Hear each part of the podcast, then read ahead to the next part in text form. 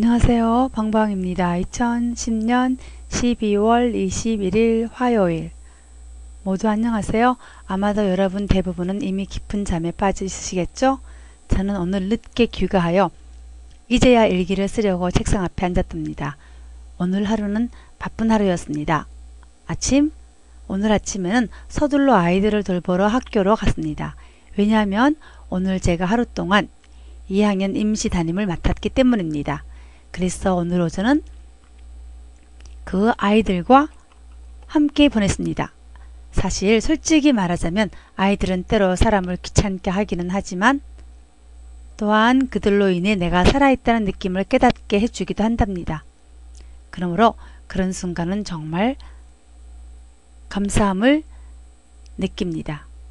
아이들이 하교한 후에 나는 바삐 서둘러 주민센터 취미수업반을 지도하러 갔습니다. 중국어 입문반 오후 나의 취미 수업반 학생들은 정말 재미있답니다. 그들은 늘 유쾌하고 즐겁게 수업에 참여합니다. 오늘은 한 학생이 햄버거를 만들어 한아름 들고 왔습니다. 아이들은 아, 학생들은 그 햄버거를 보자마자 모두 수업 중이라는 사실을 잊어버리고 신나게 먹기 시작했습니다. 어른이든 아이든 맛있는 음식은 누구나 다 좋아하니까요. 사실 그녀의 음식 솜씨는 상당하답니다.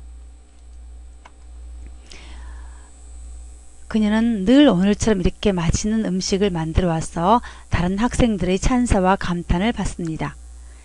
이렇게 오늘은 어, 한편 맛있는 햄버거를 먹으면서 한편 즐거운 공부를 했답니다.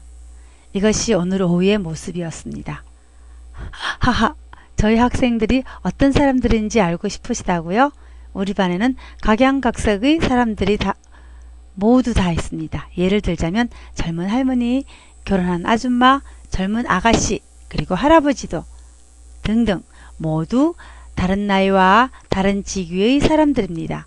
그러나 그들의 공통점은 바로 열정적인 생활 태도입니다. 게다가 그들 모두 매우 적극적으로 자신의 생활을 대면하며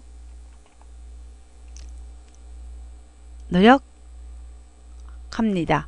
그 외에도 그들은 새로운 것을 배우기를 매우 즐겨합니다. 그래서 저는 그분들의 열정에 감탄하며 또한 그들에게 감사함을 느낍니다. 그리고 또 그들에게서 배웁니다. 그러면 저녁에는요. 음, 수업을 마친 후 다시 시내로 친구를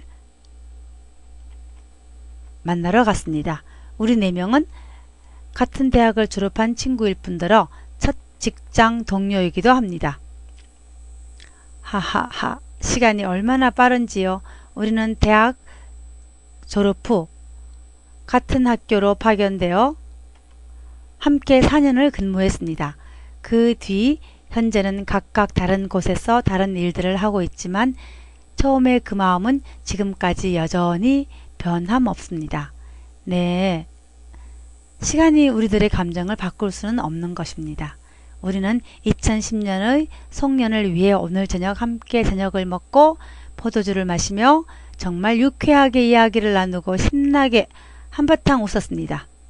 우리들의 젊은 시절의 이야기를 할 때는 정말 즐거워 지금 이 순간을 잊어버리고 하하 큰 소리로 웃으며 당시의 모습으로 돌아갔습니다.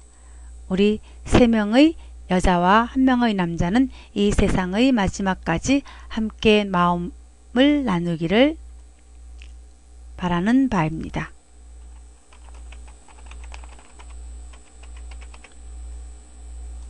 감사합니다.